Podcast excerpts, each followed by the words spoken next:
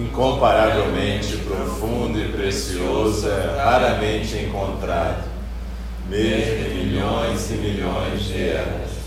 A nós é dado vê-lo, ouvi-lo, recebê-lo e guardá-lo. Oxalá possamos verdadeiramente compreender e praticar o significado das palavras do Tathagata. O Dharma, incomparavelmente profundo e precioso, é raramente encontrado, mesmo em milhões e milhões de eras. A nós é dado vê-lo, ouvi-lo, recebê-lo e guardá-lo. Oxalá possamos verdadeiramente compreender e praticar o significado das palavras do Tathagata. Dharma, incomparavelmente profundo e precioso, é raramente encontrado, mesmo em milhões e milhões de eras. A nós é dado vê-lo, ouvi-lo, recebê-lo e guardá-lo. Oxalá possamos verdadeiramente compreender e praticar o significado das palavras do Tathagata.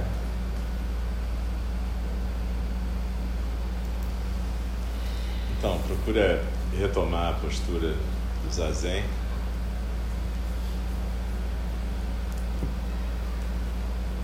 E a gente vai continuar o estudo do livro da nossa professora John Halifax Roshi, De Pé na Beira do Abismo. E a gente vai procurar fazer como a gente sempre faz, deixar as palavras fluírem junto com a respiração. Não se preocupar necessariamente em entender ou ficar conversando mentalmente com aquilo que é dito. Simplesmente deixa fluir.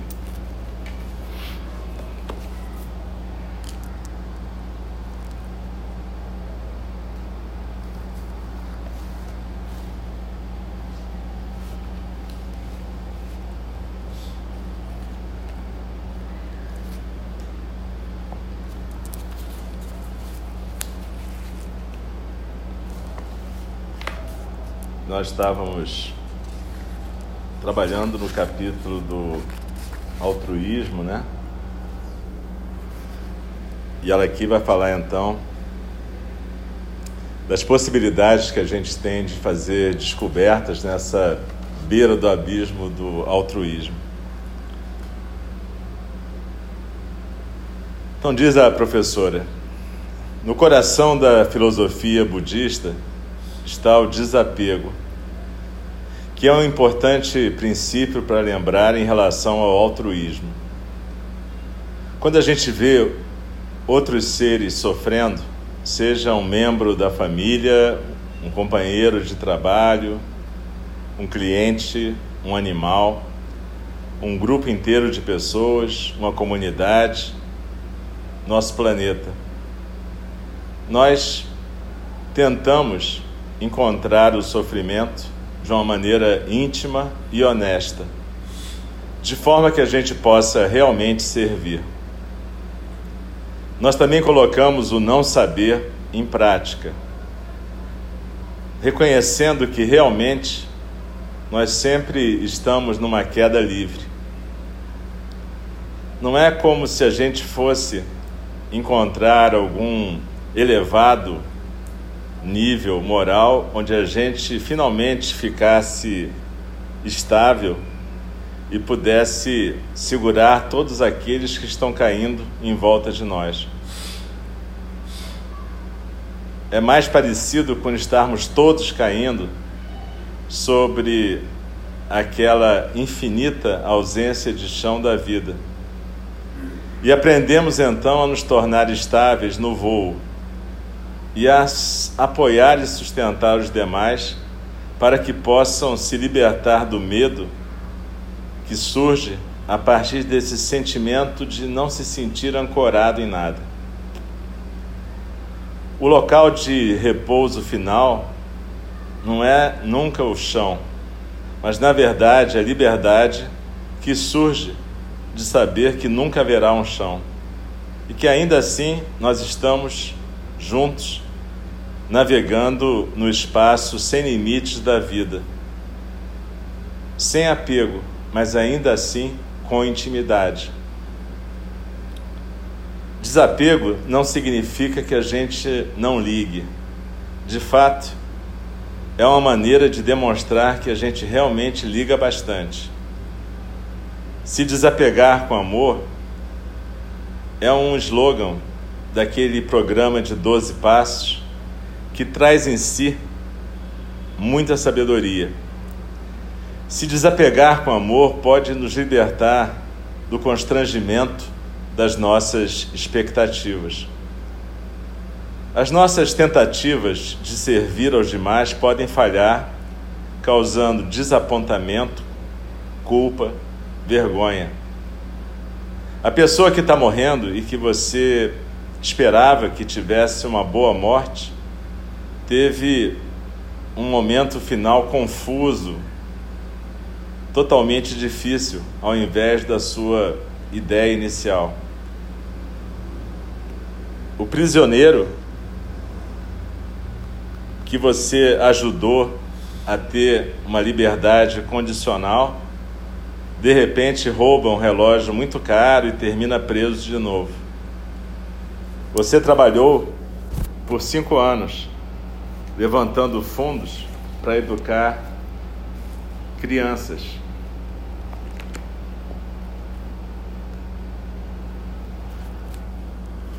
e evitar que elas fossem para a cadeia, num caminho de decadência. As coisas podem parecer muito ruins.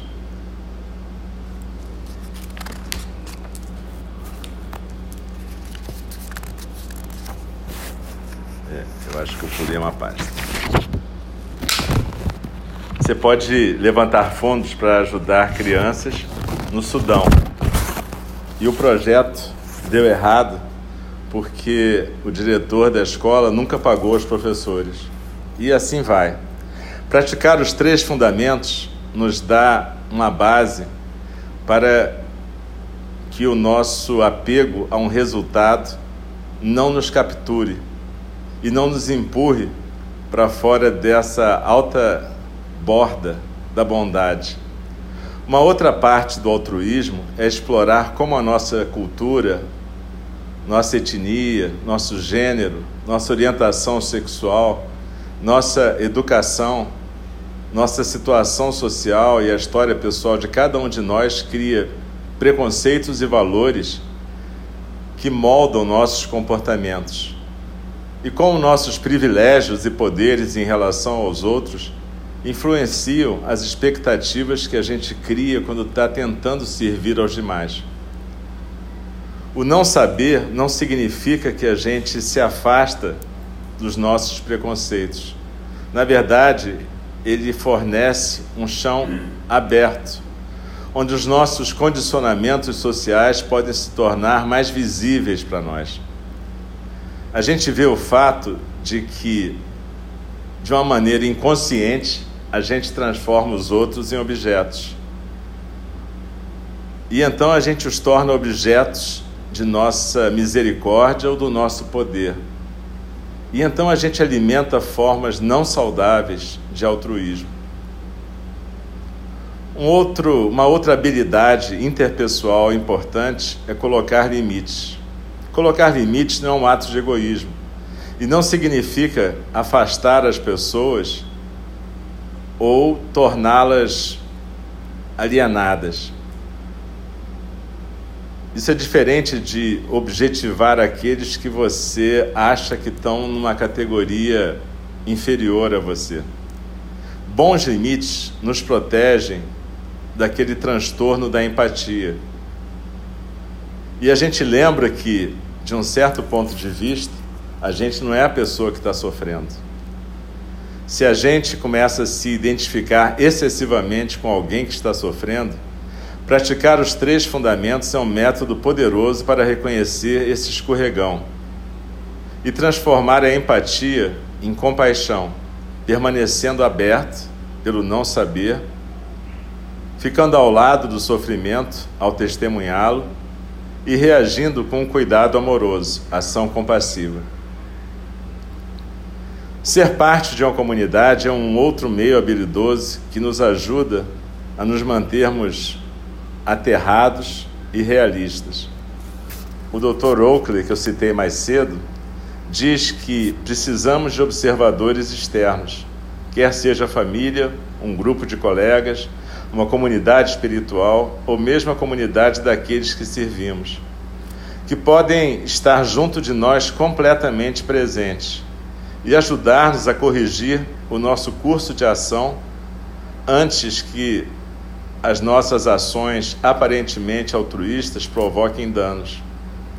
A gente também se pode se beneficiar profundamente de uma relação com um professor habilidoso, que possa nos lembrar do poder dos três fundamentos e possa evitar que a gente e o nosso grupo entrem em muita confusão.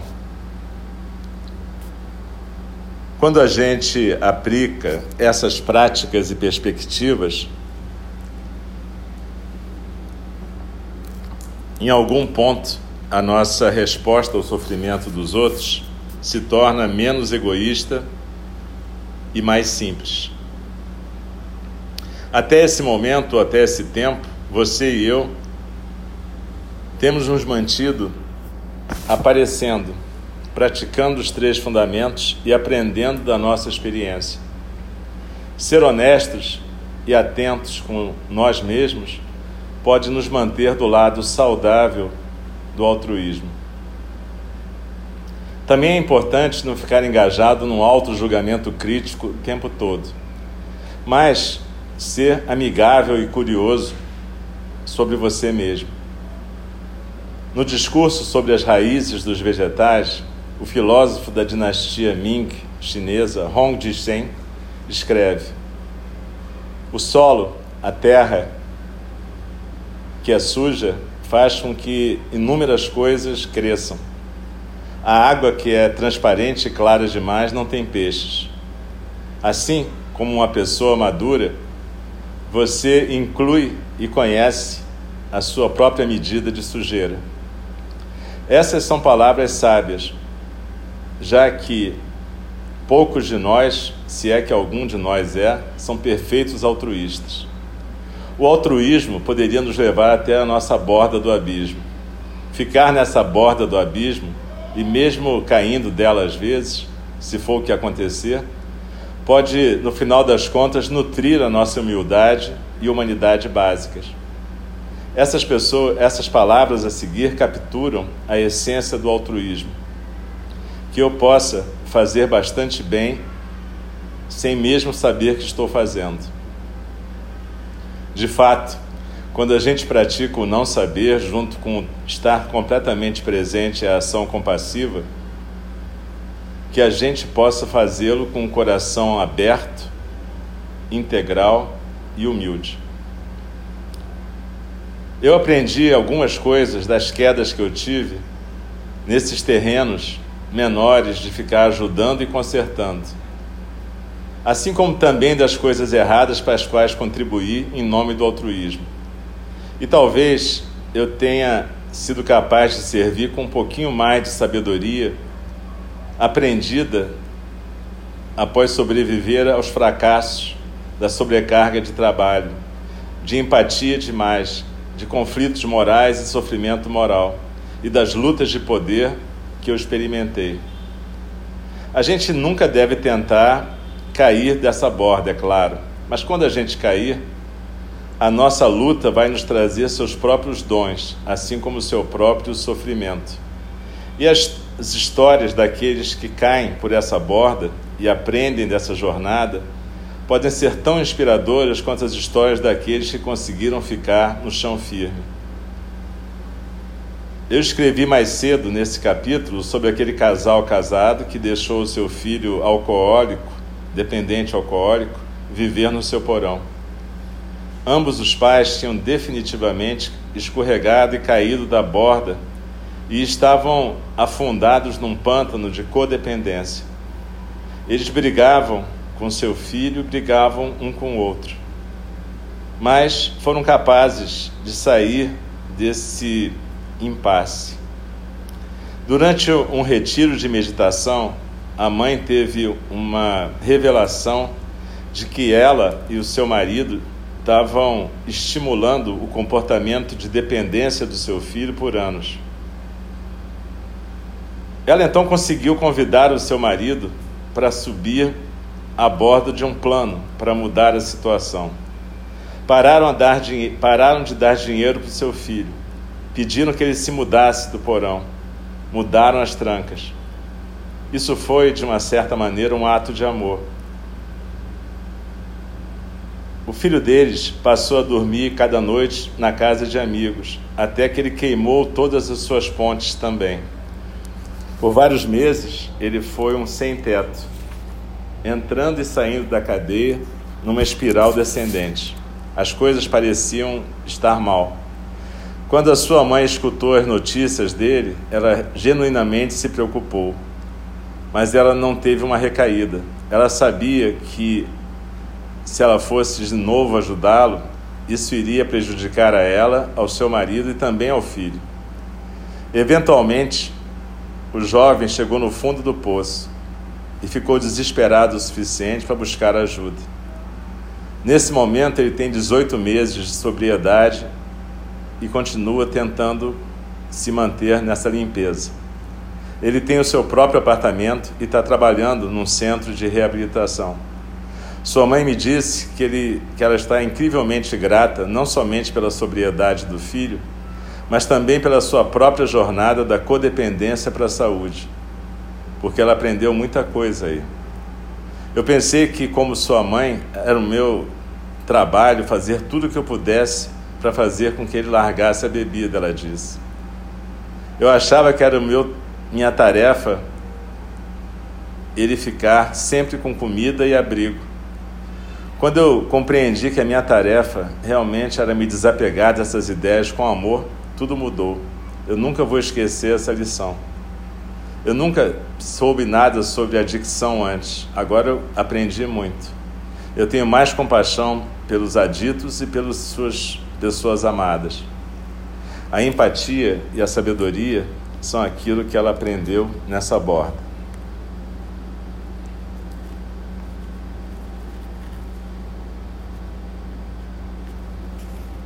Então, a Joan continua estudando com a gente essas possibilidades da gente aprender com as nossas escorregadas da borda do altruísmo. De novo, aqui o importante é a gente lembrar dos três fundamentos: o não saber, o estar completamente presente e a ação compassiva, para que a gente possa agir no verdadeiro altruísmo não a partir da nossa expectativa do que deveria ser a vida daquela pessoa, daquele ser que está sofrendo. Muitas vezes, quando a gente está trabalhando com pessoas numa situação de codependência, é muito claro para a gente o que está acontecendo, mas para aquelas pessoas não é tão claro assim. E elas têm dificuldade, às vezes, de colocar um limite de amor que é necessário para que o outro possa, em algum momento, encontrar a sua própria necessidade, o seu próprio desejo de ser ajudado, seu próprio desejo de buscar ajuda. Nós, como pais e mães e tios e amigos, frequentemente a gente quer ocupar o lugar do desejo do outro de poder buscar ajuda. Isso nunca funciona. Tem uma lenda budista que fala de Jizo Bosatsu, que é um bodhisattva, um tipo de santo budista. E Jizo Bosatsu, antes de ser um santo, ele era o rei dos demônios. Isso é muito curioso, porque, na verdade, dentro da mitologia budista, você tem seis reinos, e um dos reinos é o reino dos infernos. E o reino dos infernos é onde moram os seres que são demônios, que vivem na base da raiva e do ódio. E Dizo, na época que ele era demônio, ele era o pior, ele era o rei dos demônios. Mas em algum momento ele começa a ter momentos de compaixão das pessoas que vão renascendo naquele ambiente, dos seres que vão renascendo no reino da raiva e do ódio. Até que ele começa a praticar e ele termina virando um Buda, um Bodhisattva. E ele faz o voto de voltar para os infernos, mas nessa forma de Bodhisattva, e ajudar todos os seres a poderem sair dessa situação. Então ele vai, ele é um dos poucos bodhisattvas que é sempre representado como um monge de cabeça raspada, com vestes compridas. E diz a lenda que ele vai caminhando pelos infernos, batendo o seu bastão que tem sinos, e com as mangas daquele manto gigantescas, de forma que as pessoas possam pular nessas mangas e serem retiradas daquela situação e irem para outro reino. Mas, curiosamente, o Dizo, ele não pega ninguém. A pessoa tem que se jogar na manga do casaco dele. E essa é a representação de você estar presente, disponível, mas sabendo que você não pode fazer o um movimento pelo outro. Esse é um limite importante do altruísmo. É a gente descobrir que está presente, está disponível, ter um cuidado amoroso significa muitas vezes também poder esperar que o outro manifeste o seu próprio movimento para que ele possa ser ajudado. Isso não é uma receita de bolo, a gente, cada um de nós que faz algum tipo de trabalho comunitário sabe disso. Mas é um lembrete importante que a gente tem que saber colocar um limite saudável que a gente tem que entender e fazer aquela pergunta que ela falou no outro pedaço que a gente leu a semana passada. O que, que é servir nessa situação específica? O que, que vai servir? Por isso que ela diz que ajudar ou consertar são formas menores. Quando você começa a ajudar demais ou consertar demais, significa mais ou menos que tem um distúrbio aí de poder, como se você fosse mais poderoso e pudesse atuar esse poder de uma maneira assimétrica. O que ela está chamando de altruísmo é diferente disso. Altruísmo, na definição da Joan, é, servir numa situação. É você realmente identificar qual é a ação ali que vai ser a ação de cuidado amoroso, qual é a ação compassiva, o que, que vai servir a todas as pessoas envolvidas naquela situação. E é importante então a gente lembrar que esse não saber, que é o primeiro fundamento da nossa prática, ele não significa que a gente está abandonando nossos preconceitos ou nossa visão de mundo. A nossa visão de mundo, por definição, é deformada, porque ela é formada através da nossa própria história, das nossas relações infantis, da nossa cultura, do nosso meio, do nosso grupo. É notório que quando a gente olha para as pessoas, mesmo sem conhecê-las, a gente já cria uma imagem do que, que aquela pessoa é. Se ela tiver uma orientação sexual diferente da nossa, se ela tiver uma orientação política, se ela for de outra etnia. E o que a Joan está dizendo é que a gente, por praticar o não saber, a gente não, de repente, vira uma pessoa sem preconceitos. Muito pelo contrário o que a gente faz é passar a examinar detidamente todos os nossos preconceitos para que a gente possa evitar que eles fiquem no caminho da nossa ação compassiva, para evitar que eles atrapalhem, para evitar que eles provoquem dano. Então, por isso que ela fala dessa honestidade, de você poder se olhar de uma forma honesta e ver o que que você efetivamente, onde que você efetivamente está para que você possa servir e não provocar dano. Mas ao mesmo tempo, ter uma visão carinhosa com você. Isso é importante. Você ter uma visão não de uma autocrítica persecutória, mas de ficar carinhoso com você, sabendo que você é um praticante, você é um aspirante a Bodhisattva. Então pode ser que você não seja o rei dos demônios, mas também provavelmente você não é o Diz, o Bosatsu. A gente está num contínuo aí entre esses dois polos.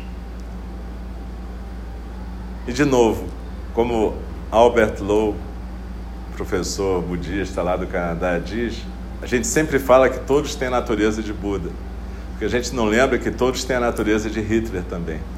O que vai diferenciar a gente não é a natureza essencial, mas sim nossas escolhas, o caminho que a gente escolhe.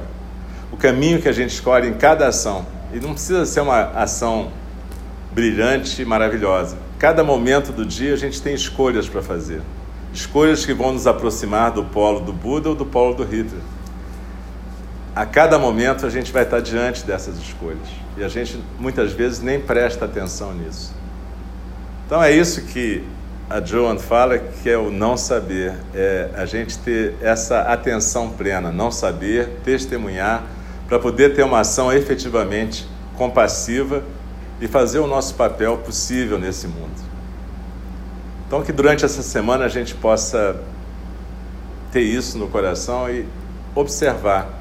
Eu sugiro que a gente observe esse não saber e que a gente possa começar a identificar os nossos preconceitos, as nossas formas estereotipadas de ver a partir do nosso dia a dia. É um exercício para essa semana. A gente só vai se reencontrar aqui na quarta-feira, daqui a 15 dias. Na quarta-feira de cinzas, a gente não vai ter prática aqui. Então a gente vai ter um recesso de carnaval que vai desde o sábado agora até o próximo sábado. Então a gente vai ter, na verdade, uma semana de recesso. Então a prática, na verdade, vai se encerrar na sexta de manhã e vai voltar na segunda de tarde. A prática do reiki meditação, né, Diego? Então é isso.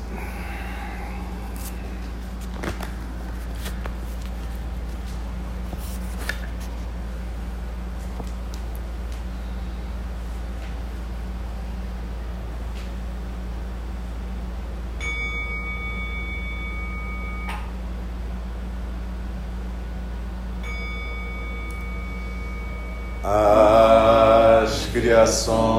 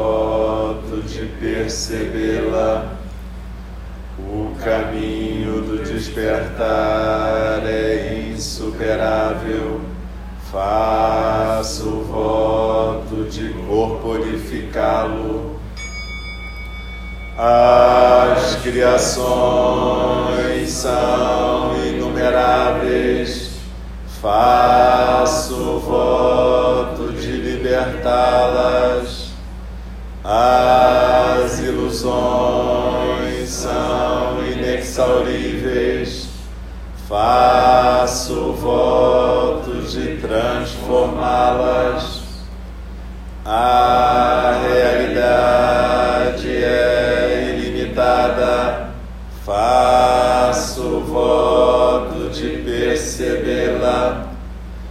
O caminho do despertar é insuperável.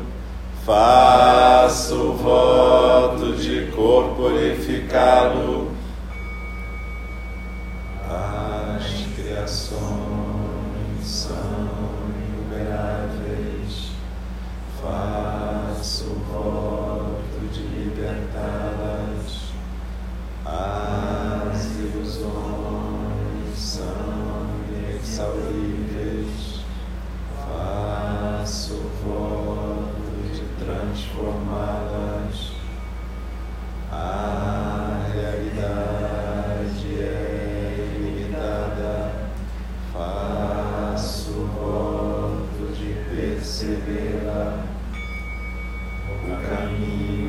Do despertar é insuperável. Faço voto de corporificá-la. Deixe-me respetuosamente lembrarlos a questão de vida e morte de importância suprema. O tempo passa e a oportunidade despertar.